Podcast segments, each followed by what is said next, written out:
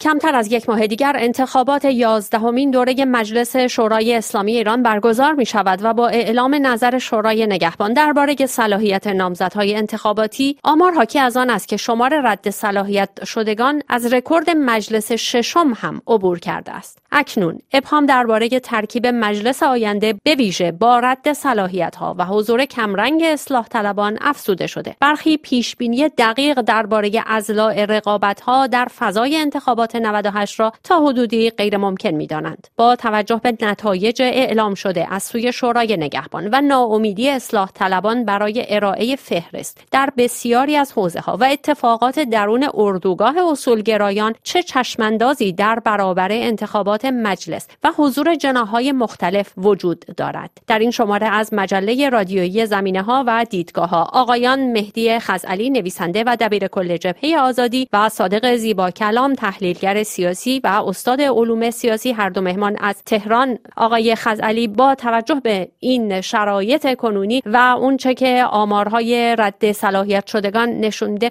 شما چه چشماندازی رو در برابر انتخابات مجلس آینده و حضور جناهای مختلف در مجلس آینده پیش بینی می‌کنید؟ واقعش این است که انتخابات این دوره سرتر از انتخابات قبلی و مثلا انتخابات ششم ما دو تا انتخابات خوب داشتیم در مجموع بعد از اینکه منتقدین وارد رقابت جدی شدن. یک انتخابات مجلس ششم بود که خب درصد خوبی شرکت کردن 67 درصد شرکت کردن و انتخابات مجلس دهم با 61 درصد اینها در رأس مشارکت هم. نتیجه خوبی هم داشتیم در مجلس ششم که اصلاح طلبان و منتقدین تونستن اکثریت رو دست بیارن و در مجلس دهم علارت رد صلاحیت های گسترده یک فراکسیون قوی بود که با اقل دیگه اگر در مجلس نهم مرگ بر موسوی گفتن و حتی اصلاح طلبان حاضر در مجلس جرأت اعتراض نداشتن اما در مجلس دهم می‌گفتن حذف غیر قانونی و اونها جرأت سخن نداشتن.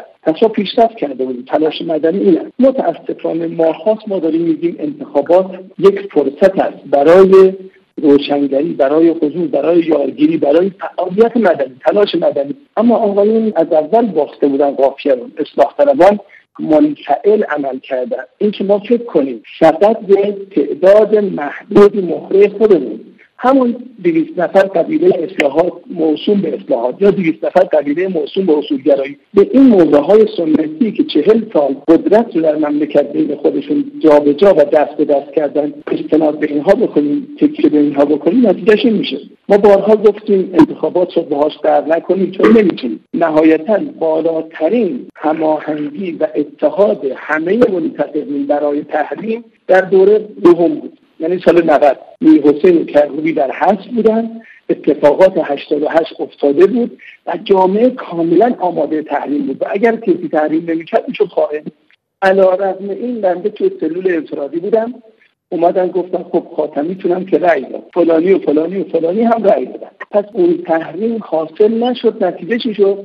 یک مجلس ضعیفی که آرا رو هم یک ذریب دو دادن و مشخص نشد واقعا. حتی اون مشارکت دیده نشد. عدم مشارکت یا تحریم ما دیده نشد. ما وقتی می‌تونیم تحریم کنیم که بشه اندازه گرفت اون عدم مشارکت رو و مشروعیت رو از این حاکم یا حاکمیت گرفت ازش. گفت شما نامشروعی. وقتی نمیشه اندازه گرفت در دنیا دیده نمیشه این تحریمی که یک هماهنگی و اتحاد بین منتقدین و مخالفین و اپوزیسیون نیست. الان هم نیستش. دو اندازهگیری نمیشه. یه ضریب میدن دست خودشون ضریب دو سه میدن و نمیشه اندازه گرفت. ببینید سال 90 واقعا مشارکت خیلی پایین بود. اما اینا اومدن یه ضریب دو سه بدن بردنش بالا. هیچ جای دنیا هم نشون داده نشد که این مشارکت اینقدر بله. اگر شما بتوانید تحلیل کنید که در دنیا بگن هفت درصد فقط شرکت کردن و این حاکمیت مشروعیت ندارد خیلی خوب ما هم هست. اما اگر نمی‌تونید اگه خاتمی و غیر مزالک رو نمی‌تونید مجاب کنید احزاب اصلاح طلب رو نمی‌تونید مجاب کنید پس فکر دیگه ای کنید نیاز نیست سردارای شما باشن. اتفاقا اونها نباشن بهتره.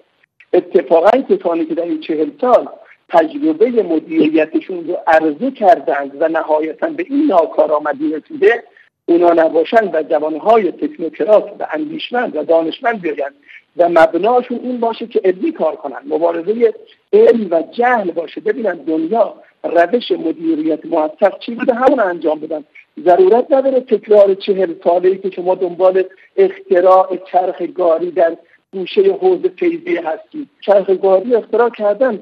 الان باید بریم از تکنولوژی چرخ از پورشه و مرسدس و بی بگیریم بیاریم استفاده کنیم. بحث این که الان ما دچار یک انفعالی شدیم متاسفانه اصلاح طلبا باعثش هستن اگر همون موقع اجازه می‌دادن خود خط سومی فعالیت کنه و این خط سوم فارغ از چپ و راست یعنی نه به قبیله چپ و قبیله راست فراموش نکنید اینا یه قبیله 20 نفرن.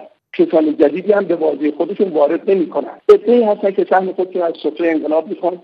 دنبال اصلاح نیستن استمرار طلبن دنبال تغییر و تحول بنیادی نیستن و جرأت گفتنش هم ندارن جرأت اجراش هم ندارن. اگر میذاشتن به خط دومی بیاید ما اقل امیدی بود که این مجلس گرفته بشه الان از واقعیت نه اصلاح طلبان شانسی در این مجلس دارن نه اصولگرایان هنوز هم دیر نشده.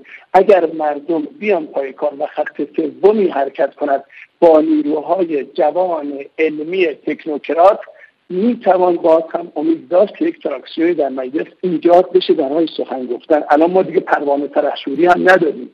علی متحری هم نداریم. محمود صادقی هم نداریم. حیدری هم نداریم. باید نیروهای جوان پرانگیزه بیایند و صدای مردم از تریبون مجلس به گوش برسه. ساکت نشه وگرنه مجلس سردارها و جوجه سردارهایی خواهد بود که جناب سرهنگ هم میشه رئیسش. آقای زیبا کلام آنچه که اکنون مشاهد هستیم یک زل اصلاح طلبان هستند و یک زل اصولگرایان که اون اصولگرایان در درونشون شامل پایداری ها سنتی ها جریان های حالا اگر بگیم جوانان انقلابی حتی احمدی نژادی ها اینها درون اون هستند. ولی یک اردوگاهی هست که در عین حال اتفاق نظر در بینشون نیست. یک جبهه واحد رو نمی‌تونن تشکیل بدن با توجه به اختلافات درون اصولگرایان.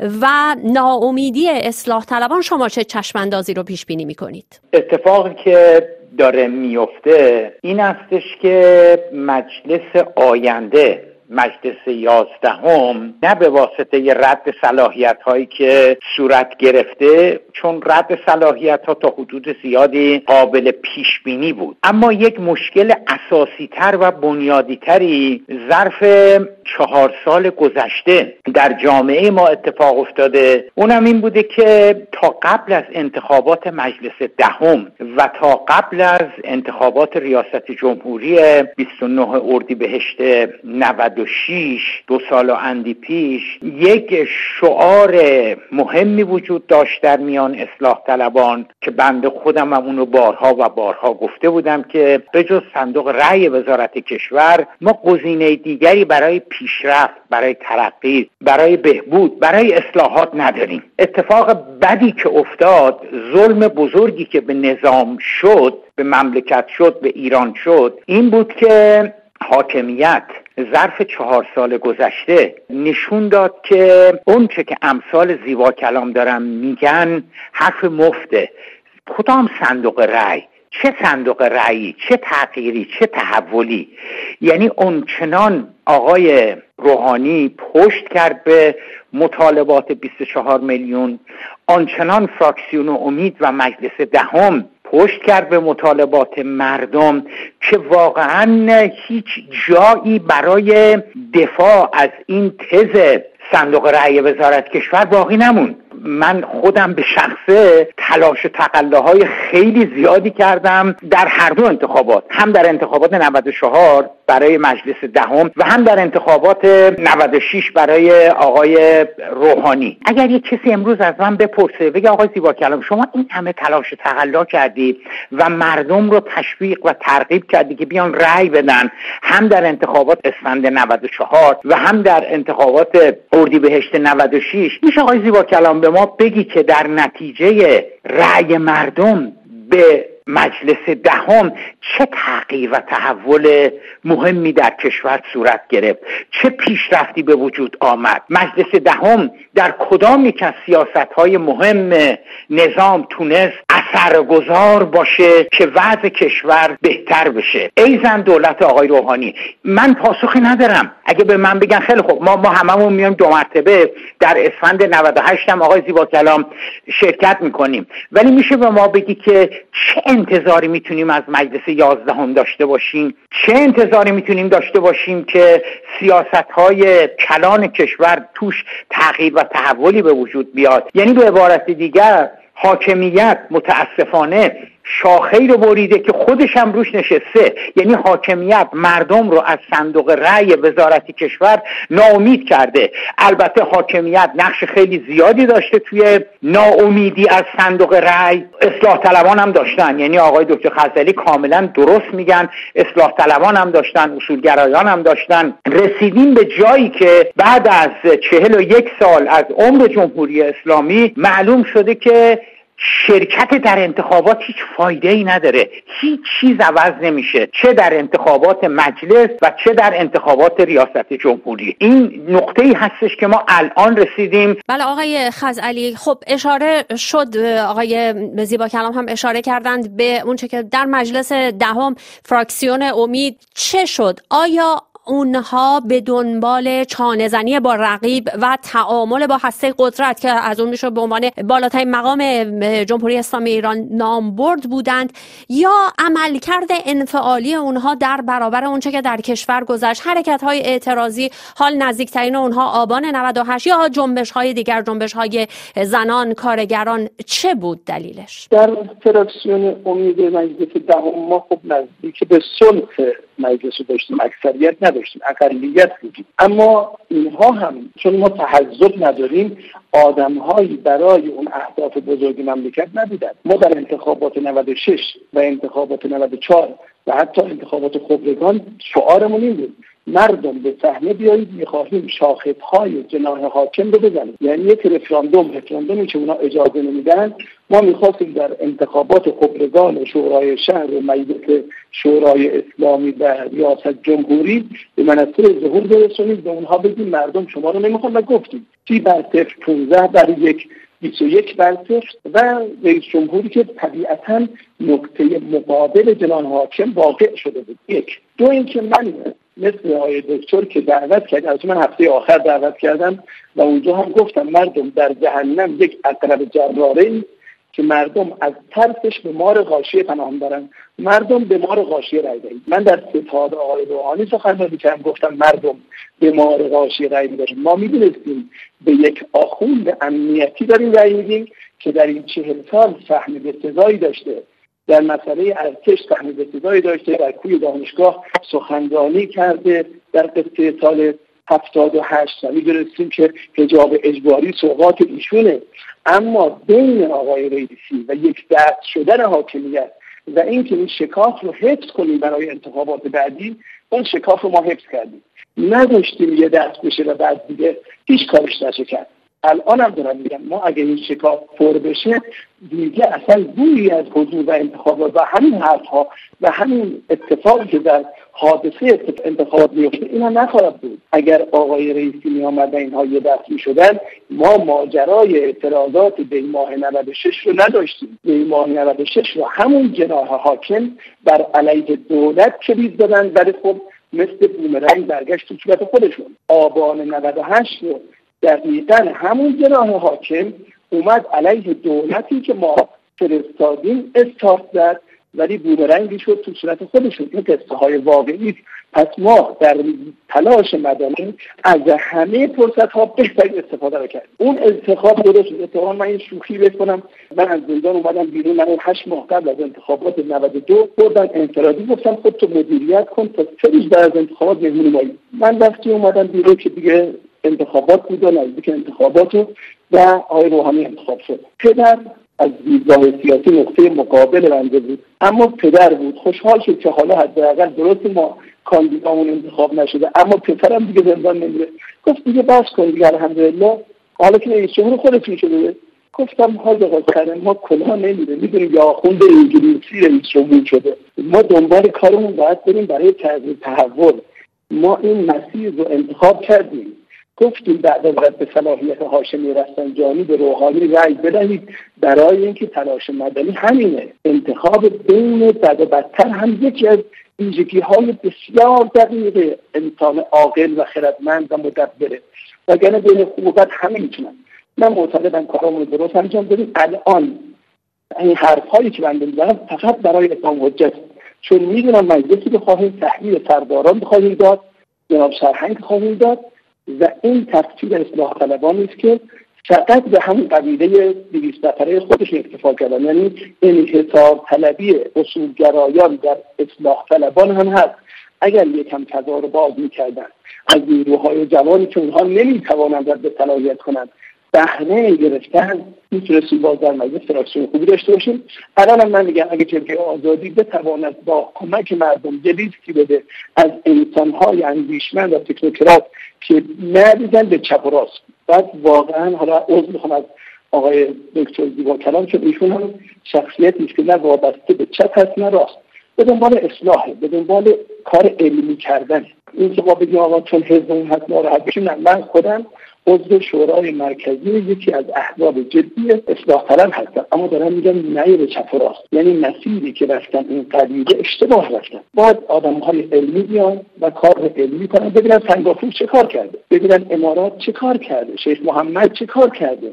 دائمی نداریم که با دنیا بجنگیم. و راهش هم این جدیدی بیاد که در این مدت پارو پرچم کشوری نگذاشته باشه که با تشکر می‌کنی از آقای دکتر که واقعا ایستادن پا بر پرچم کشور دیگر گذاشتن بی فرهنگی پا بر پرچمی نگذاشته باشه مرگ بر دیگری نگفته باشه و اینها می‌تونن رابطه رو با دنیا انشالله اصلاح و شدنی من معتقدم به هر طریقی ما بایستی بریم مذاکره کنیم با دنیا صلح کنیم آشتی کنیم. جنگ همینه که هست. بله جناب حاکم نیاز به دشمن داره برای اینکه تو سر من بزنه. تو سر آقای دکتر بزنه که رقیب رو از صحنه خارج کنه. ما باید با دنیا آشتی کنیم. آقای زیبا کلام در مورد اصلاح طلبان پس از حدود 22 سال که در صحنه سیاست جمهوری اسلامی ایران حضور دارند آیا اون گونه که خودشون بعضی از اونها البته ادعا می کنند برخی از کوتاهی ها از طرف اونها به دلیل محدودیت هایی است که بر اونها اجرا میشه؟ و یک پرسش هم به این اضافه می کنم که شما آیا اصلا خط سومی رو که آقای خزعلی به اون معتقد هستند در مورد حضور تکنوکرات ها آیا اون رو اصلا امکان پذیر می‌دونید؟ اجازه بدید با پرسش آخرتون شروع بکنم که آیا ظهور خط سومی در ایران امکان پذیر هست یا نه پاسخ من خیر هستش و خط سوم یک سرابی بیش نیست علت به وجود آمدن خط سوم که هم در میان اصلاح طلبان یا نزدیک به اصلاح طلبان شخصیت های مثل جناب آقای دکتر خزلی به وجود آمده و بیشتر از اون در طیف تندروهای جناح راست یعنی جبهه پایداری طرفداران آقای احمدی نژاد طرفداران آقای قالیباف توی اونها به وجود آمده و اونها خیلی بیشتر از آقای دکتر خزعلی و هم فکرانشون دارن خط سوم رو مطرح می‌کنن.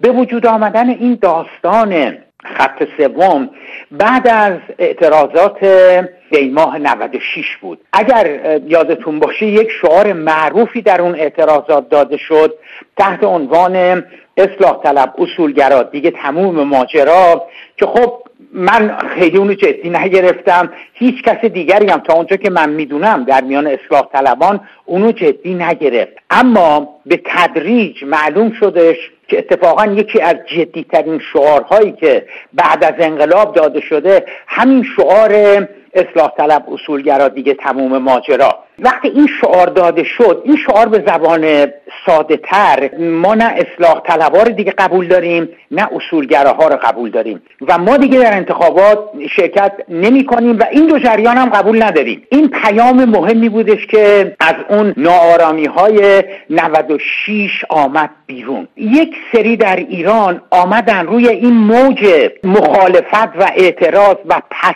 زدن دو جریان اصلی اومدن روی این سوار شدن. و سعی کردن بگن که ما جریان سومیم. آقای قالیباف آقای احمدی نژاد جبهه پایداری خیلی از تندروهای جناح راست الان در حقیقت دارن سعی می‌کنن از این نارضایتی که مردم از اصلاح طلبان و اصولگراها پیدا کردن بگن که ما به اینها وابستگی نداریم ما از اینها نیستیم. صحبت از جوانگرایی می‌کنن صحبت از مدیریت جهادی می‌کنن صحبت از انقلابی بودن می‌کنن صحبت از بازگشت به ارزش های اصیل انقلاب می‌کنن و اصرار دارن بگن که ای مردم به خصوص مخاطبشون جوان ها هستن بگن ای جوانان ما اصولگرا نیستیم ما هیچ وقت اصولگرا نبودیم اصلاح طلب هم که خب هیچ وقت ما نبودیم فوش می‌دادیم به اصلاح طلبان مخالف اونها بودیم. می‌خوان سعی بکنن به اصطلاح موج سواری بکنن روی این نارضایتی که به وجود آمده. مثلا آقای قالیباف صحبت از نئو اصولگرایی می‌کنه و دیگران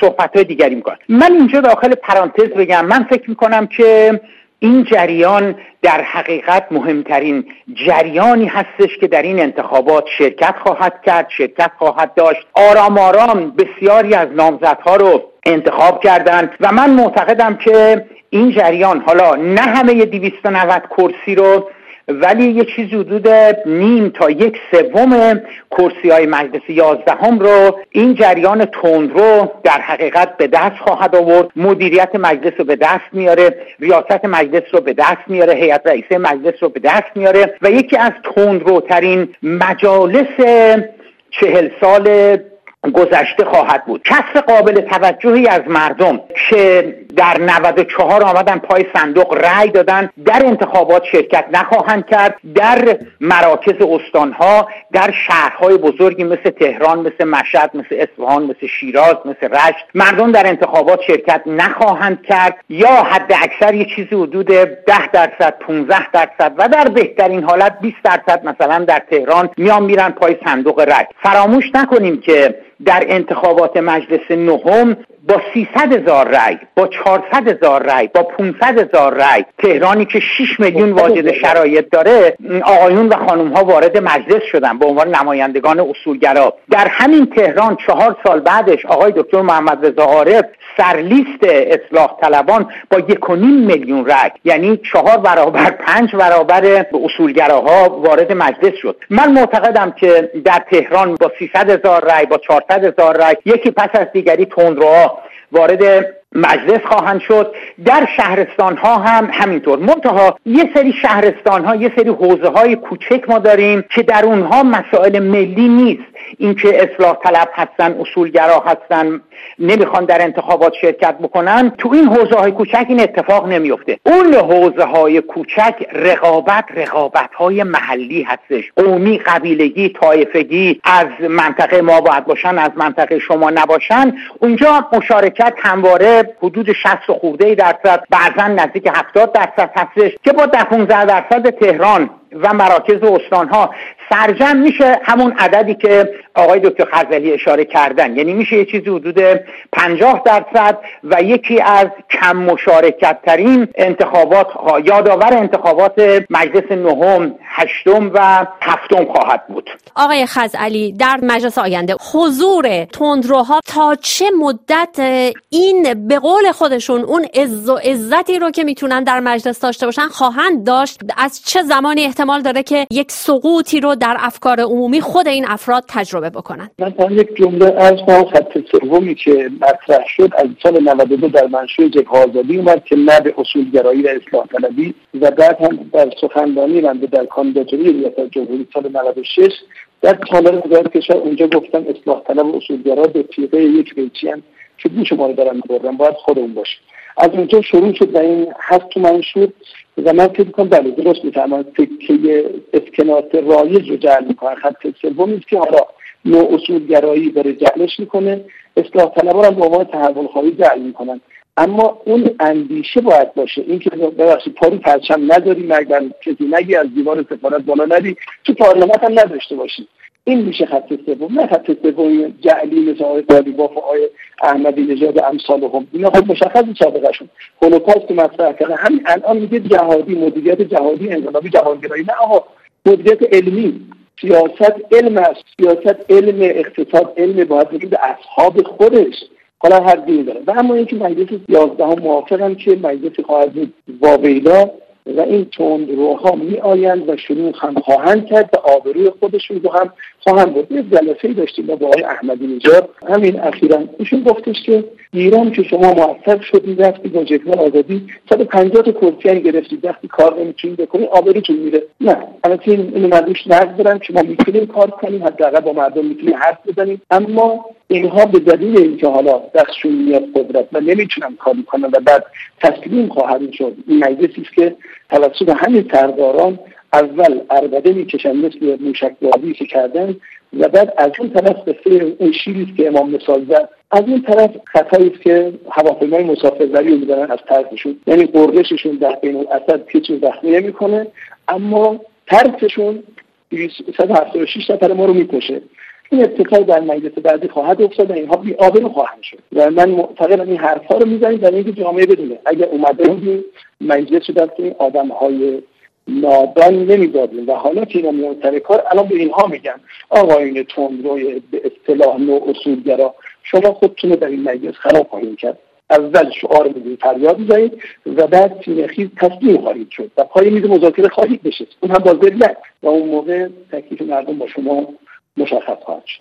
آقای زیبا به عنوان پرسش آخر شما به حضور نیروهای تندرو و اصولگرا رو که پیش بینی کردید خودتون در مجلس آینده پررنگ خواهد بود در صحنه مجلس که خانه ملت نامیده میشه چطور ارزیابی می‌کنید؟ پیش بینی سختی هست. می‌دونید چرا پیش بینی سختیه؟ برای اینکه فقط مسائل داخل ایران نیستش که روی روند کلی تحولات ایران اثر می‌ذاره. اونچه که امروز داره در عراق اتفاق میفته اونچه که امروز داره در لبنان اتفاق میفته اینکه آیا آقای ترامپ در انتخابات همین امسال 2020 پیروز خواهد شد یا نه ببینید اینا هم هستش ایران یک جزیره منفک نیست از منطقه. بنابراین اینها هم قطعا روی مسائل ایران اثر خواهند گذاشت. اما اگر فرض بگیریم که معلفه های خارجی تاثیر چندانی روی وضعیت ایران نگذارند ما از خرداد سال آینده مجلس یازدهم مجلسی بسیار تندرو خواهد بود هیئت رئیس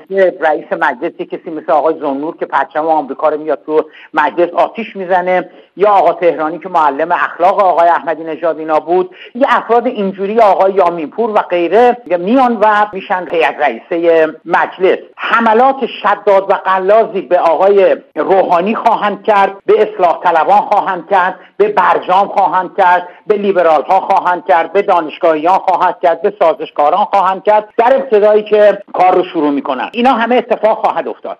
اما سرنوشت این مجلس در جلو یک سوال خیلی اساسی است. آیا این مجلس می‌خواهد یا خواهد توانست یا اجازه پیدا خواهد کرد که شن و جایگاه مجلس رو در جمهوری اسلامی ایران احیا بکنه یا نه؟ ما نباید فراموش کنیم که مجلس در نظام جمهوری اسلامی ایران در رأس امور میبایستی می بوده باشد. اما به مرور زمان مجلس شده در قر امور. چه مجلس دهم چه مجلس نهم چه مجلس هفتم. ببینید هیچ کدومشون در مسائل بسیار مهم کشور از جمله سیاست کشور در سوریه سیاست کشور در عراق هزینه های سنگین نظامی که داره در کشور اتفاق میفته دخالت ما در لبنان. ببینید هیچ کدوم جرأت نداشتن حتی نزدیک به این گونه مسائل بشن.